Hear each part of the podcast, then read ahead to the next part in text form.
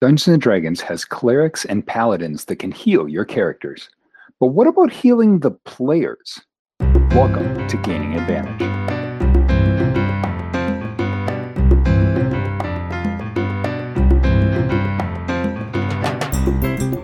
Hi, everyone. I'm Dale Critchley, the owner of Wyrmworks Publishing, and welcome to Gaining Advantage. Wyrmworks is all about helping you, the players, make other people's lives better we're going to give you the opportunity as a company to be for you to be the hero. We're going to be the forever dungeon master for you that is going to give you the resources and the training and whatever it is that you need so that you can use Dungeons and Dragons and other games like it to make other people's lives better. And so we hope that you will come and be a part of this journey and this adventure. The first step in that process is in the creation of a book that we're calling Disabilities and Depth Creating Disabled and Neuroatypical Characters in Dungeons and Dragons. And what this book is all about is it started out when I was looking to add some prosthetics like the combat wheelchair you've probably heard of. And I wanted to add them into my Dungeons and Dragons game. But I thought, okay, well, prosthetics are a solution to a non-existent problem if you don't have disabilities in your game. And so I started looking around for uh, how to do disabilities in Dungeons and Dragons, and I found that there really wasn't much there. And so I decided, well, then I'm going to write the book on it. So as I uh, tried to figure out how to do this, I realized there's a lot of overlap between different disabilities, mental illnesses, uh, neurodivergence, and uh, where you have the same symptoms all over the place. And so I'm putting the, the book together using symptoms so that you can, with if you want if you have a disability or a mental illness or, or anything like that and you would like to create a character that's like you and you have a list of different symptoms that you have because of your particular condition, then what you can do is you can look in this book and you can find those specific symptoms and put them together to create your character. Or if you'd like to randomly roll a character, you can do that. And in fact, when the book comes out, we will also have a random generator, a random disability generator that is based on the tables in the book. And that generator will be free on our website, wyrmworkspublishing.com. And so you can go there, you can roll up your character. It makes it easy for people that own the book. If you don't own the book, you can still use it. You just don't have the game mechanics, the uh, the assisting devices, the magical devices, and things like that uh, that go along with it. But you can still use it as is. And then we're also going to publish a uh, disabled NPC of the week that you can use in your game so that just like the real world, you know, here in America, 25% of people and, and worldwide, the number that I found is 15% of people have some kind of disability. And so it makes sense that in your world where there's, you know, dragons going around chewing on people, that there's going to be some people with disabilities in, in your world too. And so we're going to create a disabled NPC of the week and make those available for free so that you can populate your world with them. And then what we'll do is those NPCs, a lot of them will have mixes of symptoms to uh, replicate real life people. And uh, so now with all that, some other things that I want you to know uh, about these projects is that uh, for the book, especially, we are using all of our artists are disabled, neuroatypical, or mentally ill. And then we're also, because I really want to get representation right, and uh, while I have a, a handful of, of things that I deal with, I don't really consider myself disabled. I wanted to make sure that uh, we're representing those symptoms and disabilities correctly. And while we have about pushing 300 different symptoms uh, in the book, uh, I can't possibly find that many people that have every one of those because some of them are uh, extremely rare, uh, and and maybe that no one even alive right now has them in the world. Uh, some of them are isolated to very small areas in the world. Some of them are some of them are magical and were created specifically for this book to think about what might disabilities look like in a magical world. And so there's no way that that we can have representation of every one of those. But what I have done is make available, and I'm making this available to you who are watching this right now. I have reached out in various communities and connected with many people that have disabilities, that have mental illness and neurodivergence, that have been willing to talk to me and share their experiences and and as i'm writing the book and writing up those symptoms for the book to use in the game then i'm sharing those with them to get their feedback and see is this what you experienced? Does this seem like a good representation of it? And uh, so i'm happy to do more of that. And so as the uh, before the book comes out, which would be later this fall. Uh, anybody who wants to contact me, and our contact information is in the show notes. And if you have disability, if you are neuroatypical, if you have mental illness, and would like to to share your experiences with me uh, in exchange for your time and your willingness to to share something that's very personal, I'm willing to give you a free copy of the book. Now, also, we are looking for more artists, and uh, we have a bunch already, but we would love more because it's going to be a big book, and the more illustrations, the better. If you are an artist who is disabled, neuroatypical, or mentally ill, then and and you are interested in providing art for the book, we will give you not only a free copy of the book when it comes out, uh, but we'll also give you access to the manuscript as it's being written. I'm writing it in a Google Doc, and so you can literally watch me type it. And uh, this is normally only available to our Young Dragon patrons. And but for artists that are willing to contribute, we are opening it up to you while this book is being written.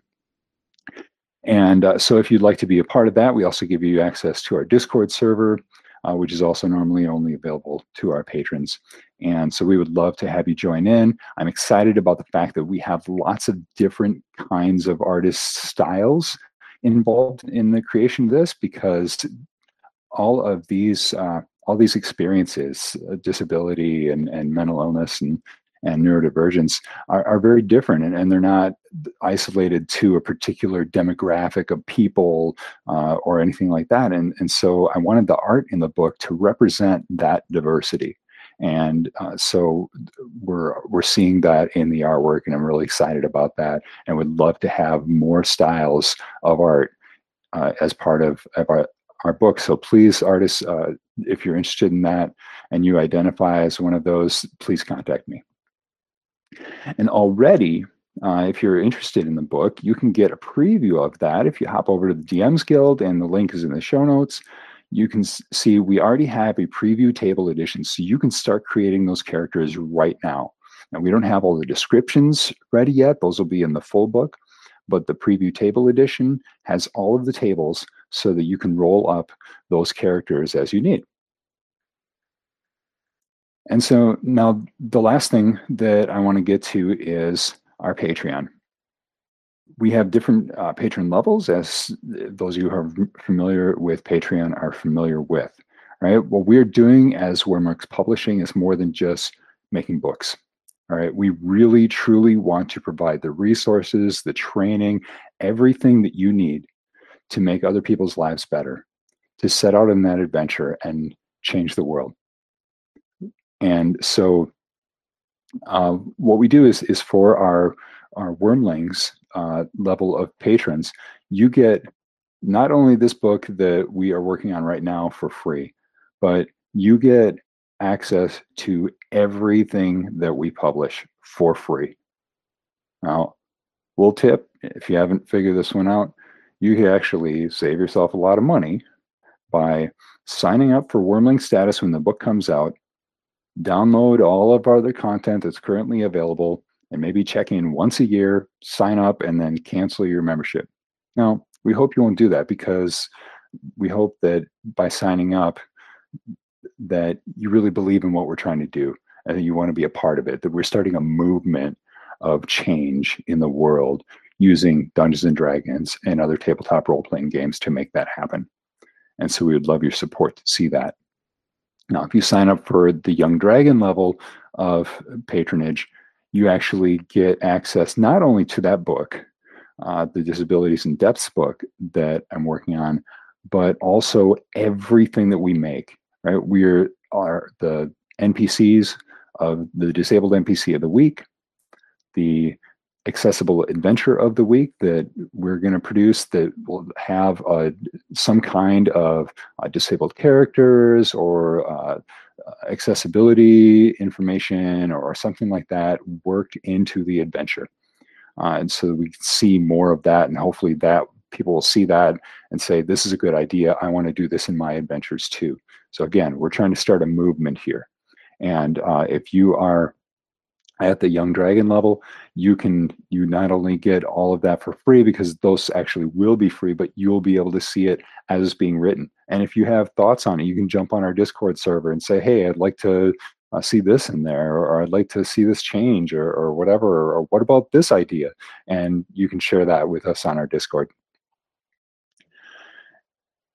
And and speaking of our discord server is open to all of our patrons and it is a safe place to talk about Dungeons and Dragons or other tabletop role playing games, uh, to talk about advocacy and finding other disabled, mentally ill, and neurodivergent players and dungeon masters and non disabled allies. Right? It's a no ableism zone. It's a safe place to come and hang out and, and just care about each other. And so uh, I hope that, that you'll see that as, as a real value in what we're offering.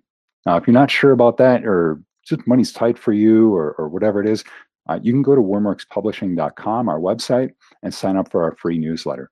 Right, just with that, it's completely free. The our uh, letters will come out about once a week, and just for signing up, you get our Nullimancer subclass. A bit that was for free, and you'll also get book release announcements, notifications of our new products, our disabled NPC of the week, our accessible adventure of the week, tips on how to use role playing games to make people's lives better, and just the more support that we have, the more, even if, if you can't support us financially, if you can support us by, uh, you know, by retweeting, by uh, subscribing to, uh, to this channel right here, just right now, that little bell uh, down there, if you're on YouTube, you can click on that, subscribing to our, um, our podcast or wherever it is that you're catching this show. Uh, get that subscription and share it to spread the word. We, that is that is just as important to us and and to uh, what we're trying to accomplish as your financial support. And so, however you're able to do that, we really appreciate it. And so now, with all of that, thanks for hanging around. And now let's jump into our interview. Wyrmworks Publishing is dedicated to helping you make lives better through tabletop role playing games. And so we're thrilled that our first guest is a kindred spirit in our cause Adam Davis from Game to Grow. So, Adam, welcome and tell us about Game to Grow. How does it work? Thanks for having me. So, Game to Grow, we are a 501c3 nonprofit organization. Uh, we're based in the greater Seattle area, but we actually have uh, participants worldwide. Um, but our, our mission is the use of games of all kinds for therapeutic, educational, and community growth. Uh, we're, what we're most well known for is our therapeutic use of tabletop role playing games like Dungeons and Dragons, but not exclusively. And then our training program, where we actually train therapists, educators, and community members around the world to bring that life enriching magic of games to their own communities. All right.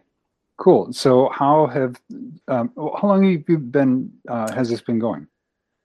Uh, Game to Grow was founded in 2017, so we've been around for a handful of years at this point. Uh, I've actually been doing this work using tabletop role playing games to improve lives for over a decade now. Actually, uh, 2011 was when I first got started, uh, something like February of 2011. And then uh, the other founder of Game to Grow and I, actually before Game to Grow, myself and Adam Johns founded a small for profit company for a few years called Wheelhouse Workshop.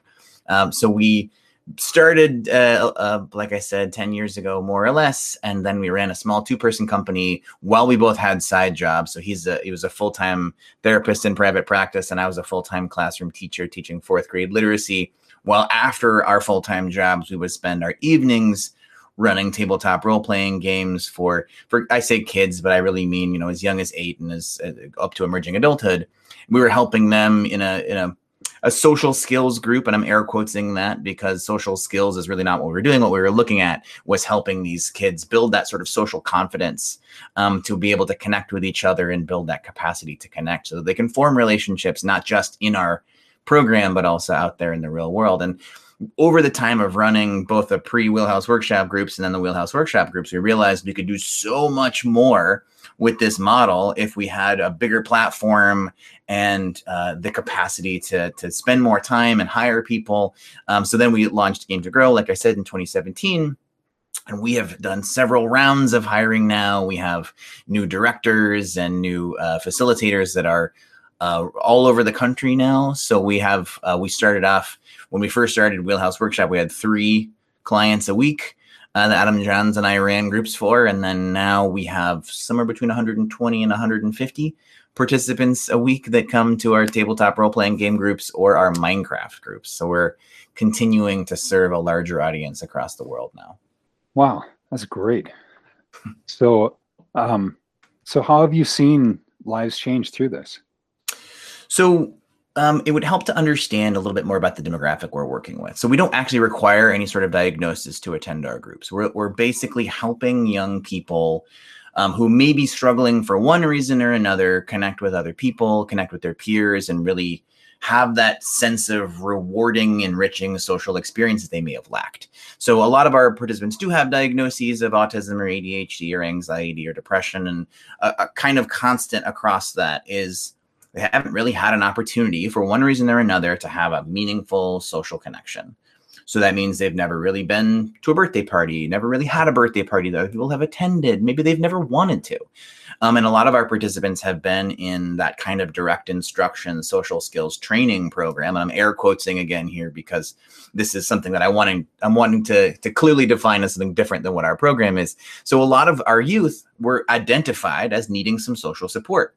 And what that looked like was scripts that looked like sitting in compliance to do the thing that the teacher wanted them to do, which was ask the right questions, make eye contact, have, you know, good first impressions because the goal there is to help them function socially.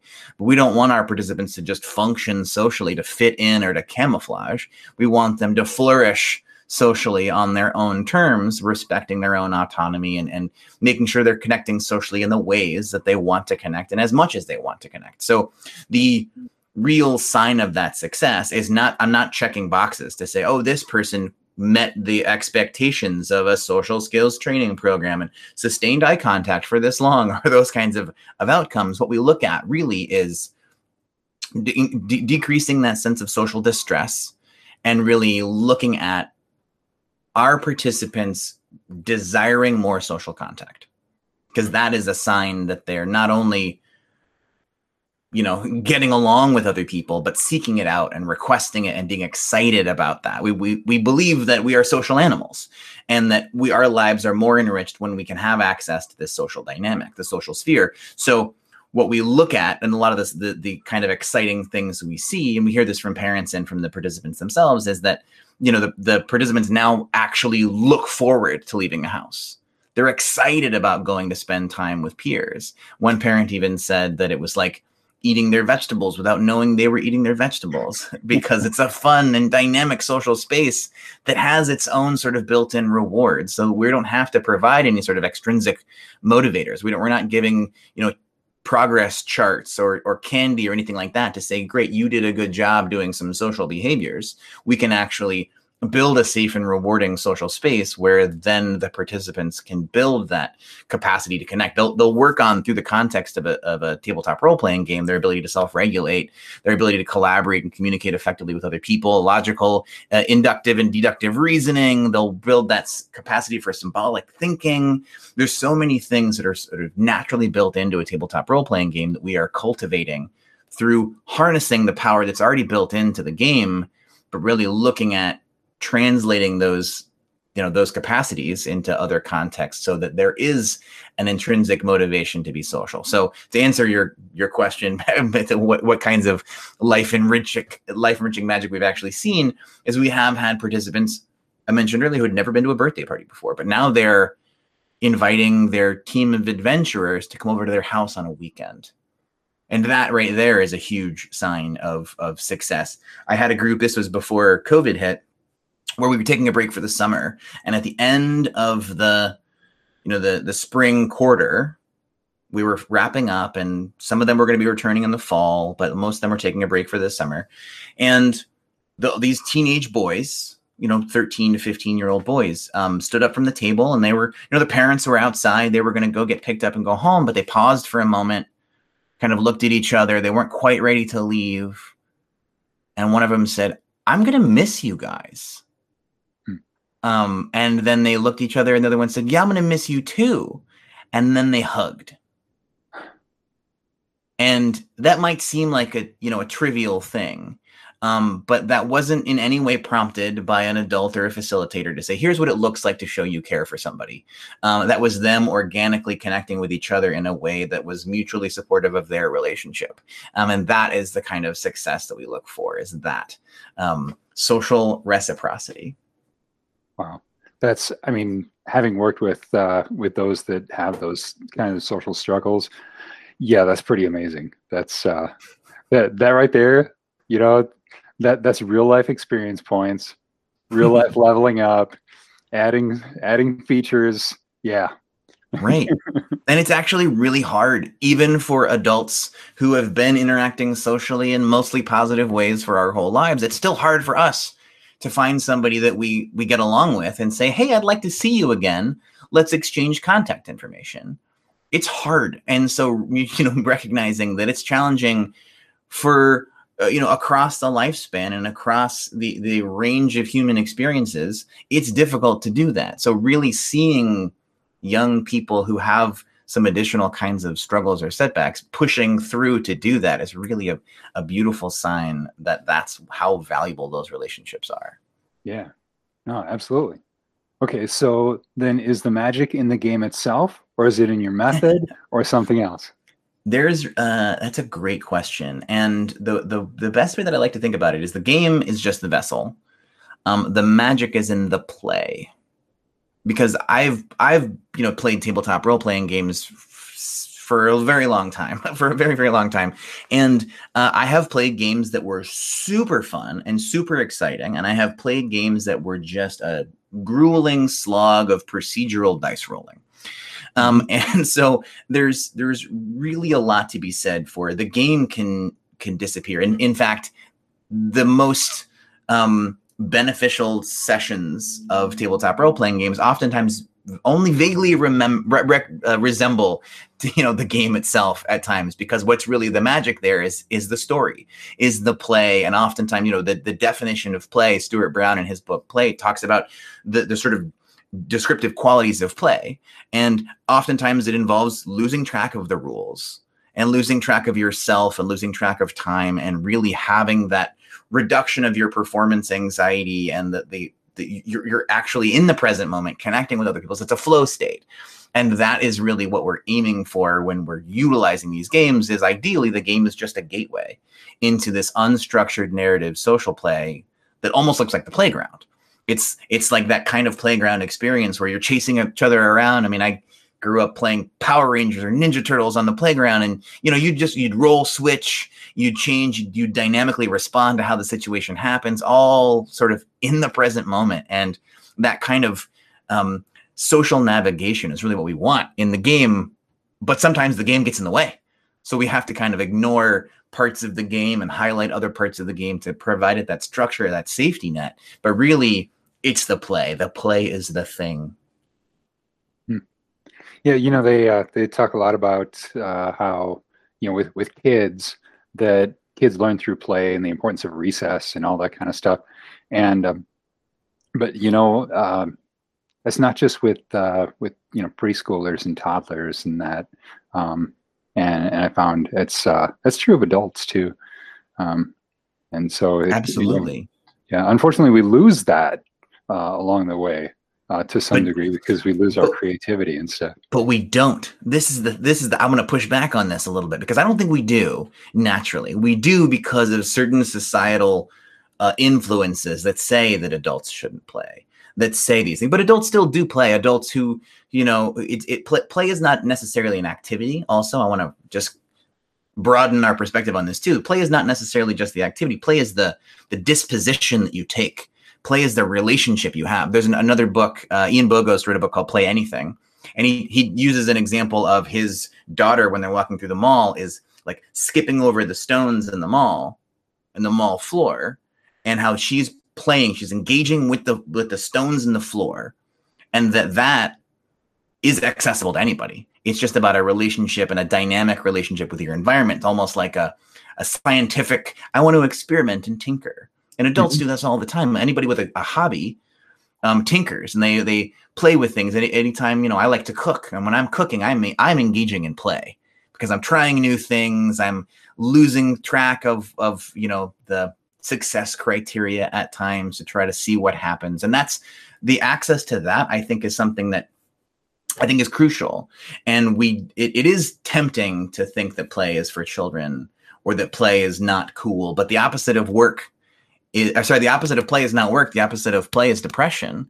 Um, and this that's a quote from stuart brown's book as well and that's the important thing that we want to remind everybody not just youth and not just youth in need of additional social supports but everyone can really benefit from engaging in this authentic relational play experience. And i'm sure you know this as someone who's you know speaking from the hilltops about the benefits of playing games in a safe and supportive and inclusive way. Like we, we, this will make the world a better place if we were able to relate to each other in a more authentic way. Mm-hmm. Yeah, yeah, no, absolutely. Um, no, I, uh, my my thought was it's the um, we we get these. We're told no, you can't play that way, and um, and and so you know we lose we lose some creativity. I know when i play with my kids and you know and they're like okay here's my dinosaurs you know let's play.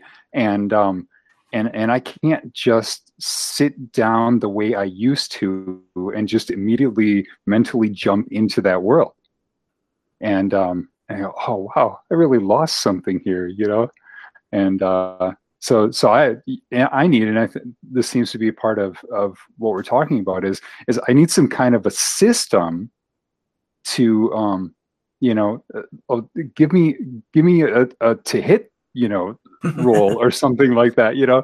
And then it's okay now i could jump in but i need like I, I need an ordered system. Whereas with them it's um i made a comment a number of years ago i was working with some preschool kids. And um and we're sitting around we're playing duck duck goose right? And if you ever played Duck Duck Goose with uh, with kids with preschool kids, I described it as it's like a dream that the rules change every 30 seconds and everyone just goes with it and assumes that it's just normal and and so you have oh they'll run around three times instead of just once or you know whatever or you know it's, it's the rules are constantly changing and, and everyone just goes with it and and it's like it's okay because this is we're just having fun and what it comes down to is the fun is the main thing. And yes. like oh well you guys get it. Like, we need we need to learn that. So, yes yeah. i think that is a beautiful story. Yes the oftentimes the the the kids definitely get it. And it's, uh, sometimes it's adults you're mentioning we don't play the right way. There is there is something to be said for adults trying to help kids play by encouraging them to play in the, the right way. Um, and sometimes that is, you know, you mentioned having, you know, your the you, I don't know if you mentioned it was your children, but uh, with dinosaurs, right? Mm-hmm. And if the kids want to say these dinosaurs are going on a date, and these dinosaurs are driving in a car, and you know, the adult might say, well, actually, dinosaurs didn't have cars. Dinosaurs actually didn't speak. So dinosaurs are that's a carnivore. They're probably fighting, right? So then you're you know, not you in this case, but you know, the adult in that case is trying to help by enforcing sort of script, you know, and like a, a little kid playing with a GI Joe maybe wants that GI Joe to go, you know, be a barista and have a little play at the because they, you know, doing some some imitative social play with something that they they saw with a parent. But if the parent says, no, no, no, GI Joe is uh, not a barista. GI Joe is a soldier. He's a real American hero.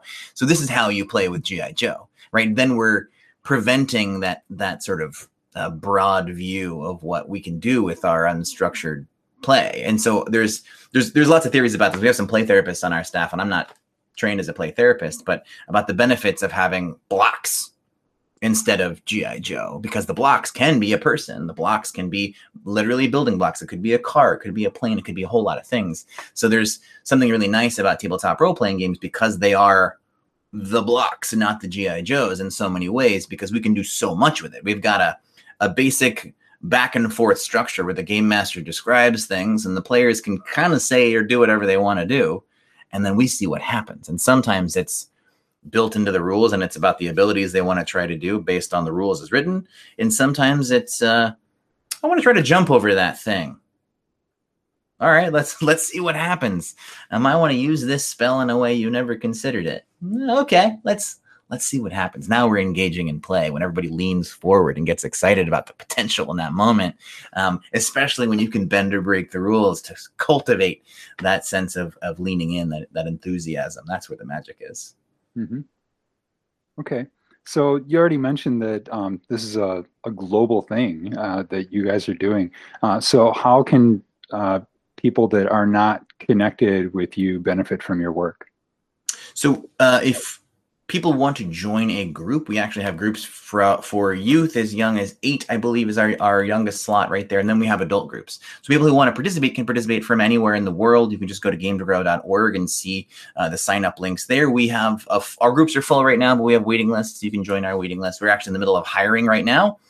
Um, and we actually we transitioned our groups uh, digital uh, March of 2020 as a response to the COVID 19 pandemic. And before that, all of our groups were in Seattle or uh, the surrounding areas.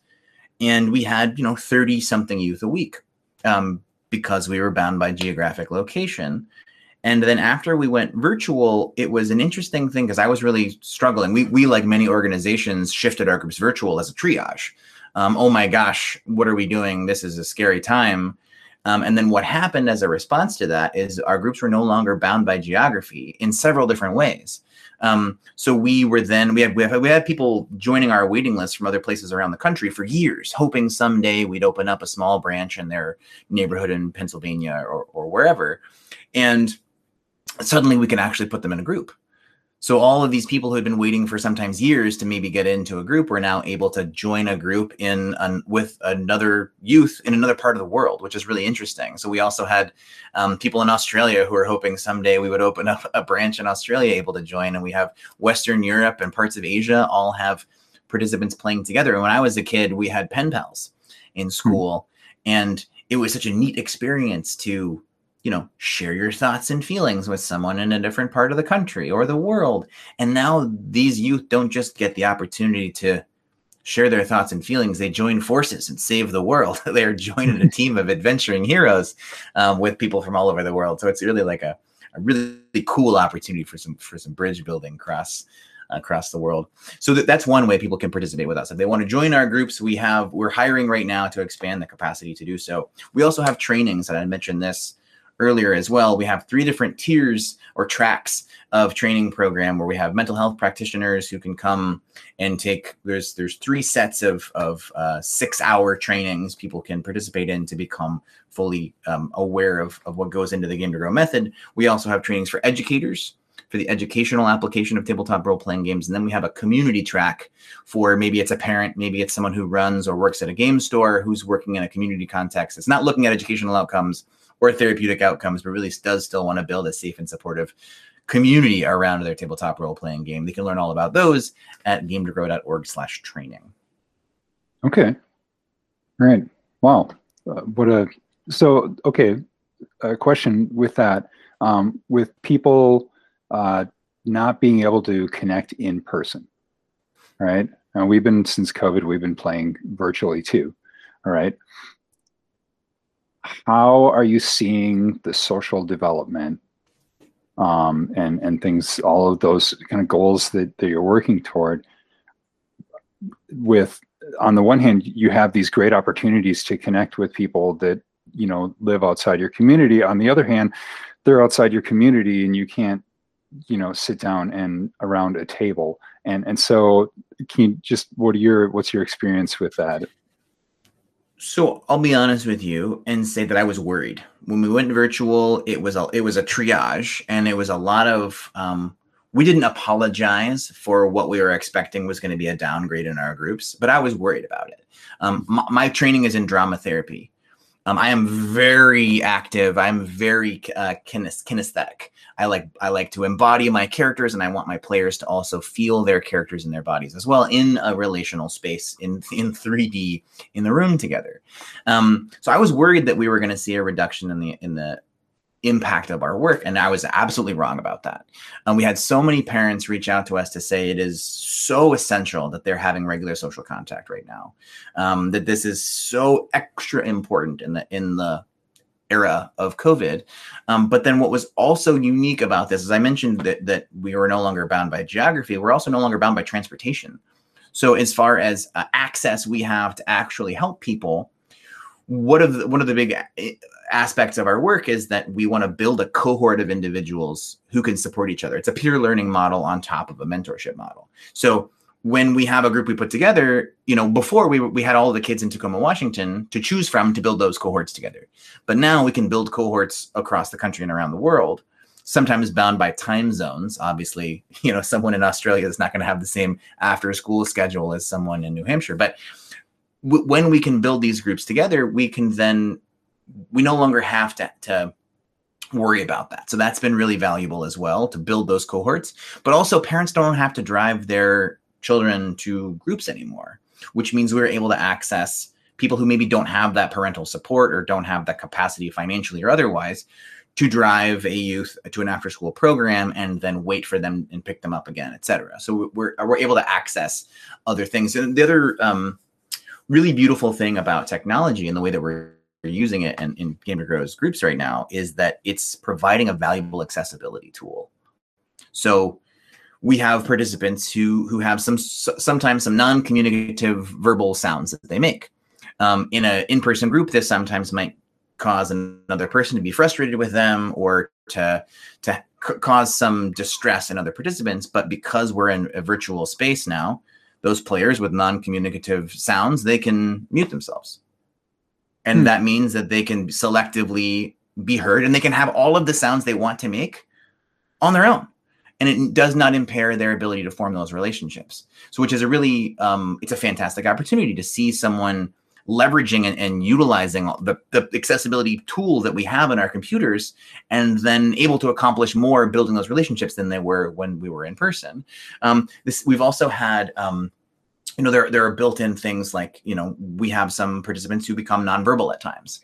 Um, some there you know it depends on the day depends on the week um, but because there's a chat function in our Zoom windows, um, they can type in what they what they want their characters to do or their thoughts or their feelings in a way that is allows them to still have that human connection. It's mediated, but it's still a very valuable human connection. And there was a one of our facilitators was telling me a story recently about uh, one of her players was having a day where he was not able to communicate verbally um, due, due to some some medical complications.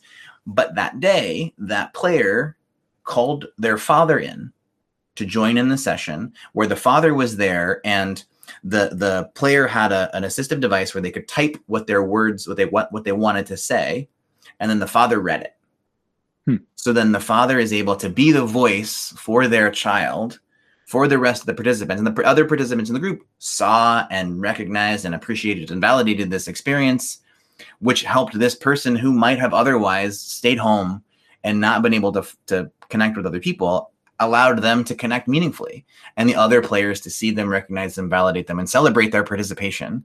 And that kind of thing is only possible because of the fact that we were able to, to join them in their home instead of having to have them drive and then the parent is you know running errands during the group or whatever the case may be. So there's there is a lot of magic in leveraging the technology instead of seeing it as an obstacle which i i guarantee you i was really worried like i said i was worried about the technological mediation but once we push through and realize that what we have here is a valuable tool set not just something that inhibits our ability to connect with each other that um, i think has been a really eye-opening experience which is part of the reason why we've kept pushing for more online programming. We will at some point go back to having some of our groups be in person as well, but I think we're always going to be having a lot of, of virtual groups now just because of the power that they they enable us to have to connect with people around the world.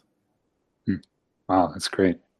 Okay, so you just rescued a djinn from the hands of an ifrit, and, and it offers you three wishes to achieve Game to Grow's goals. What do you wish for? Um, this is a great question. Um, I have to, so one of the things that's made us successful as an organization is being able to respond to the emerging needs. So I'm going to tell you this. I'm only going to use one wish for now. I'm going to bank the other ones mm-hmm. um, to see how things go. Um, but I, I, you know, I, I could say I wish for donations. I wish for grant funding. Um, because I think that would that would help us with so much of our mission. But I I'm going to switch that around and I'm going to say, um, if I could have one wish, I wish more people knew about our mission um, because I I think that if more people knew about the work that Game to Grow was doing, I think that um, even if they're not joining our groups, even if they're not receiving our training or even donating to us, I think if more people were aware about that life enriching magic of games, I think the world would be a better place. Um, and I think if more people knew about our mission, certainly they would donate to us. They would help us write grants. They would, you know, do streaming to support Game to Grow and things like that. But I don't want to wish for those because I think those are small potatoes. I want to wish for a world in which everyone knew about the life enriching magic of games and authentic relational social play and or were eager to pursue it. All right. So everyone there's a share button right there as you're watching. You guys can be genies and uh, and help to make that wish come true. So that's awesome. All right. So, what one message would you like to give people that are struggling with mental illness? One message I would give to people who are struggling with mental illness. Um, I think the I, for, first of all, I would say I'm not in a position to give advice. Um, I would say that um, the because every, everyone's journey is different and everyone's journey is unique. Um, but I would say it's okay to not be okay. I'm stealing that line from Take This, another great nonprofit. Um, but I think it, the, the important thing that you, when when someone is struggling is recognizing that struggling is actually pretty normal. Um, struggling is actually where most of us are. There's people who are struggling and people who don't know they're struggling. Um, and I think that if someone is struggling, then I think it's its first step is acknowledging that that's okay. It's normal to be struggling, and then to do take whatever steps you can to, to get some support and get some help. And I see a therapist. I am a huge advocate for normalizing getting support and getting help from therapists who are qualified and trained. And you know that, that's it's a, certainly a really valuable thing. But uh, it's it's um yeah that, that that is my my advice is is uh to, to take that moment and go you know what i'm not alone in struggling and that it's okay for me to get the support that I need um, to push through and and maybe overcome and maybe live with that struggle. I think you might have answered my next question. What's one message you want to give to people that are not struggling with mental illness? Get some support. Take a moment and see, recognize that nobody, nobody is is uh, is all the way uh, um, out of the out of the woods, and I think that's just it, that's okay. And I think that there's a um, a really dangerous belief that we're the only one who's struggling or we're the only one who's lonely or we're the only one who's isolated. And i think social media makes it a lot harder because you're looking at a lot of avatars and a lot of presentations curated presentations of what people's lives might kind of look like. So i think it's the, the first thing i would i would say is that nobody's life is is looks like their curated persona and that most of us are struggling um, to have the kind of meaningful relationships that we want to have.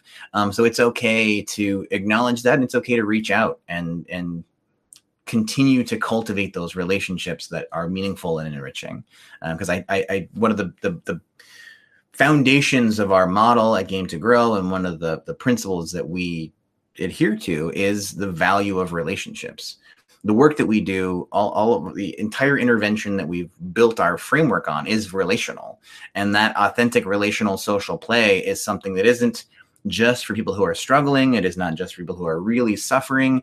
It is for people who are functioning. Our goal is to bring everyone up to this position of social flourishing where we're connecting with each other in this authentic, you know, meaningful way where we can be, see and be seen in a community of, of mutual support and care.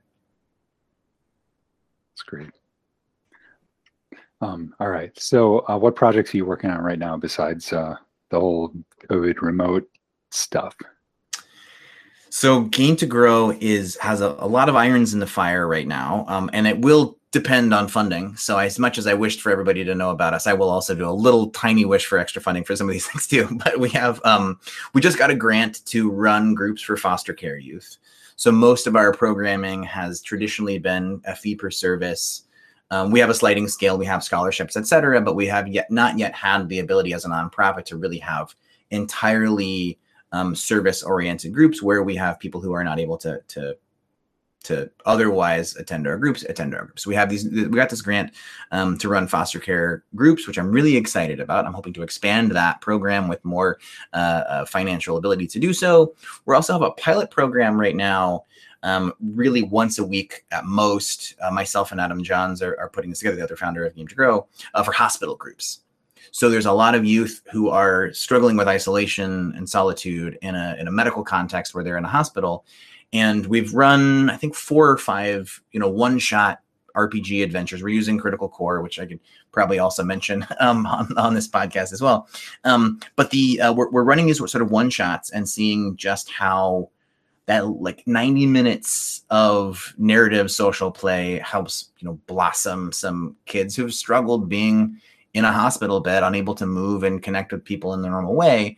But we just have an iPad and some dice and connecting with some other kids and connecting with, you know, with our facilitators and really seeing how um, impactful that can be. We had a, a uh, someone who was a child life specialist say that they had not seen one of their kids who'd been in the hospital for a while, you know, smile in a week but now they're helping the king, you know, make the food. Like I said earlier, which sometimes that barely resembles uh, tabletop role playing game. We're helping the king make the food for the very fancy dinner that they're having, um, and that's you know the first time they smile in a week, right? So there's there's that's really something that I'm I'm very passionate about personally is about expanding that program as well. We've also been um, working on programming for veterans. Uh, so two members of our team, Dr. Dr. Jared Kilmer and Dr. Elizabeth Kilmer, both have experience using tabletop role-playing games with uh, VA. And so we're going to take some of their knowledge, skills, and experience and, and pilot some program uh, through Game to Grow for to, to help veterans struggling with with the, the, the, myriad of things that veterans might be struggling with. So, um, like I said, there's lots of irons in the fire um, as well. I um, mentioned very briefly, I'm wearing the Critical Core T-shirt. Um, we uh, launched Critical Core on Kickstarter in 2019, and it was uh, designed to be the beginner's box for a therapeutic tabletop role-playing games. So we basically have in there a simplified rule set.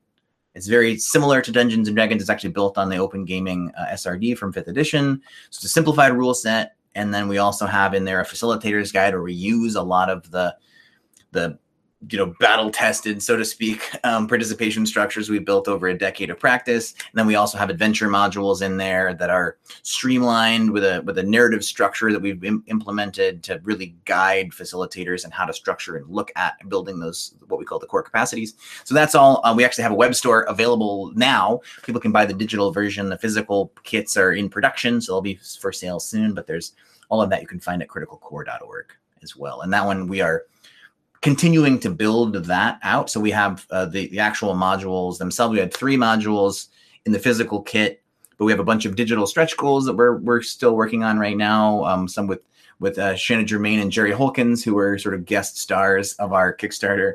Um, and then we're we're building more of those. We're going to have those for sale um, through the uh, criticalcore.org website as well. So there's a lot. There's so many irons and so many fires right now. Um, I'm glad that we have a, a nice, uh, a great team of of professionals all collaborating together to work on all these projects. That's cool. All right. So uh, we'll have your contact information in the show notes, but where is the one best place if people want to contact you, if they want to start learn to learn more uh, about you, what you're doing, anything like that? What is the one place to go to that's better than anything else? The one place to go is gametogrow.org slash newsletter and join our newsletter. We don't send things out much more than once a month. Um, but that is where the first place we ever announced new things, like when when Critical Core was launched, um, we announced it through our newsletter. We whenever we have new training opportunities, it's our newsletter. New group opportunities, it's our newsletter. That's the easiest place. We're also on social media and all of those as well. But the newsletter is, I say, the number one place to make sure you stay informed about the latest uh, what Game to Grow is up to. Awesome. All right. Thank you just I, I, I just can't say enough. I, am so excited. Uh, you know, the work that you're doing is is uh, it's it's what I've been trying to do in my just in my own space without all the the training and things. So I'm actually really curious about the the stuff that you guys have put out that I haven't had a chance to look at yet, uh, real in depth. And um, and I, I, just see the work you're doing and, and, yes yes this is it right here this is i mean i can't wait to share this uh, with other people. And uh, so i hope that, that those of you who are watching that, that you'll do that too just to, to see uh, the power uh, of all of this.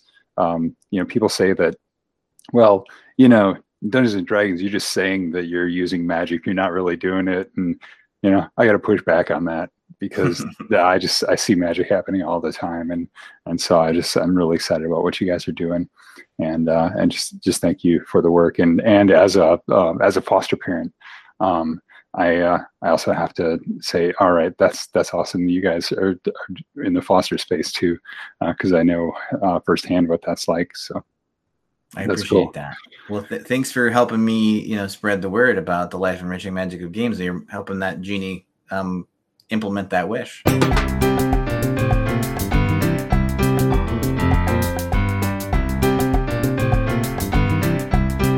This next segment is called Playing the Other. This is all about playing a character that has particular symptoms or more specifically a particular disorder or neurodivergence or mental illness. And uh, so before I even start this, uh, I'm going to explain one that is close to me and is, is something that is part of my family. But uh, what I also like to do is invite anyone else who is 18 and is willing to come on and on, onto the show and explain your experience and and how you would like to see your experience uh, played out in Dungeons and Dragons or another tabletop role playing game. Uh, please send me a note uh, it's a family friendly show, and and so you know if you can keep things PG and that, uh, we definitely appreciate that. But uh, but I, would love to have to hear directly from uh, those who have these experiences, and so that you can share that with people, so that they know how to uh, to express and demonstrate that to their players. So today's uh, today's condition is reactive attachment disorder. And so the way that reactive attachment disorder is experienced is imagine a child's greatest fear. What do you think it is? Right? In most cases, their biggest fear is abandonment. You know, as, as long as mom or dad or somebody's, you know, that parent, whoever that parent is, is there, then everything's going to be okay. But if that changes, then everything falls apart. Well, in this case, what we're talking about is someone for whom that actually happens. And that could be because of neglect, uh, that the parent is maybe around, but not very much, and not when they're needed. It can happen because of uh, sometimes because of abuse or neglect, where the child is taken out of the home, ends up in the foster care system, uh, or or is some other kind of, of living arrangement is abruptly changed, then they experience that. And then if, say, for example, you have a child who's moved through the foster care system from home to home until they find a permanent home for them, then that just amplifies the fear that here I I know that the parents don't stick around and uh, i'm just going to get moved again and so then the way that this plays out is then the child uh, subconsciously, and oftentimes this will happen in the first year of their life before you know they have words to explain this, but the brain is forming an understanding of how the world works. And so they develop this subconscious attitude of, you're going to leave me anyway.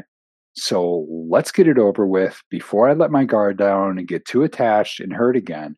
And so what happens is the child becomes distrustful of their caregiver and and they, they actively push them away and, and they will act in ways that that are essentially they're what they're trying to do with their behavior is to say i'm going to do stuff so that you'll get rid of me because i know it's going to happen eventually and so let's just get on with it already.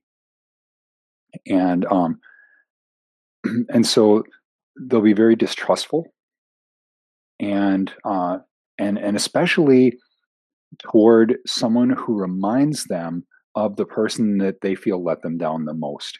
And so, for example, you have a child living with their mother, and um, and then their mother is is taken from them. They never knew their dad, and um, and and so now they're distrustful of women, especially mother figures, right? And that could play out in when we talk about how you would play this in a game as a character, and and to be in a party with a character like this.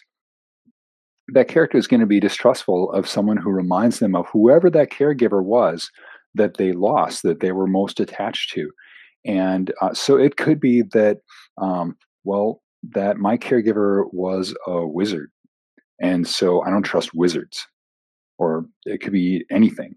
Or it could be uh, my caregiver was a minotaur, and now uh, I'm in this party where one of the people in the party is a minotaur. Or, you know, this is fantasy. It could be anything. And so, if you're going to use a character with this, the dungeon master and the player should find a way to let the other players know what's going on. Now, this could be just write out, lay your cards on the table uh, right during session zero and say, you know, I'm playing this character, this is their situation, and so this is what you can expect. You know, or the party could encounter this character and uh, and see the situation that the character is in, or the character shares some uh, some backstory with them uh, at the at the inn, or or something like that, and and they find out uh, about their background, and then when they see things happening, they start to realize uh, what's going on. But y- you want to make sure that the rest of the party knows as as soon as possible, and that way you don't run into uh, problems where they're going, "Man, what is what is your problem?" And so the you have you have the the hurting party and then you have the object of their distrust uh, that that uh, parental or caregiving figure uh, that has let them down. And so the hurting party then blames the object of distrust for everything right? And they can be convinced otherwise each time. Say no no it wasn't really this person's fault look, they they had nothing to do with it. They weren't even there. That you know, they didn't say anything or or whatever it is. But each time they have to be convinced, and it's not easy. And it won't be easy for them to believe that this object of distrust, this person, really cares about them. And they have to be convinced over and over and over again. Because there's always, even though, okay, well, maybe not this time, but there's always this fear that the object of distrust is going to leave. And so the the hurting party may if that object of distrust is, is going somewhere you know even it's i'm i'm just going down to the general store to pick up some rope. Say oh i'll go with you. Or when are you going to be back? Are you coming back? Well of course i'm coming back. I'm getting rope for our next adventure. But but they're going to keep asking those questions. Are, are are you going to come back and are you really going to come back and uh, and you know I might just need some kind of reinforcement. Well, you leave something with me so I can make sure that you're going to come back because you want to come back for that. And and so that person oftentimes that hurting party knows that that object of distrust cares, but just needs to be convinced repeatedly of that that relationship really is there and it's not going anywhere it's it's going to continue just because they have this unshakable feeling that something's going to go wrong and just it's you know logic isn't a part of this right? This is feelings take over and and i just can't shake that feeling that so i just need that reinforcement or i'm going to be anxious the whole time you're gone or i'm going to be anxious even when you're here because I'm, I'm worried that something's going to happen you're going to leave or or even something's going to happen to you and so over time those two characters that have that that that distrust uh, in between can actually develop a really deep bond because there's been so much reinforcement right but that takes a long time. We're talking years, we're talking decades. And and it never goes away completely. There's always that nagging uh, fear in the background of of the hurting party's mind, and and any kind of progress is going to be slow. It's it's not hey, I risk my neck to save you from the dragon. Of course, you know, isn't that proof? It's not about that because that's thinking with the head. All right. You got to talk to the heart. And so, note with all of these descriptions, like this example of reactive attachment disorder, no two people are alike. And so, no two disability expressions are alike. What's described here is one expression, but no two expressions are identical. Right? If you've experienced this or you have a family member or, or someone you care about that has experienced this and you'd like to share your experience with that, right? You can send us a note or you can leave a comment here or, or all the different ways that we have to communicate. You can come on our Discord if you're a patron and, and you can talk about it there. And also a reminder that if you're 18 year, years or older, have a disability, a mental illness, or neurodivergence, and you'd like to come on the show to help people understand what your life is like, what you experience, what challenges you face, and how you overcome them, and, and talk about how you'd like to see what you experience represented in role playing games, please contact me through the links in the show notes. Understand that the reason that we're doing this, the reason that we're incorporating these characters into the games is so lots of reasons. Number one, representation, just for people to ex- experience there's someone like me in the game. There's someone like me that, that I encounter. I'm not this oddity, right? But also to um, so that other people that are not disabled, that do not have the experiences that we're talking about, can experience those things. Can, on the one hand, to step in someone's shoes sort of it's not the same experience but to get a sense of it and not eh, eh, more so than just oh, putting on a blindfold and seeing what life is like for blind people right which doesn't really work but but rather to to go okay well how would i navigate? If if if that were me how would i navigate the world? And and how would i deal with these different things? And, and to help to see that um that on the one hand there's challenges but there's also ways to overcome those challenges. And so then uh, but also so that people can have a chance to encounter these kinds of disabilities these kinds of symptoms so that when they encounter those people in real life it doesn't strike them as odd or or, or they're not afraid or or that it's oh well i'm i'm used to that. I'm i'm comfortable with that. And and so we want people to be able to experience that um, just to to make it easier for them to to recognize people that are different from them are not really so different so thank you for watching. If you are still here then clearly you care about making people's lives better. And we're so happy you are kindred spirits. And so please consider us helping you to do that. And by supporting our Patreon, and, and all the links are in the show notes. And I'll close with this question. How has playing tabletop role playing games made your life better?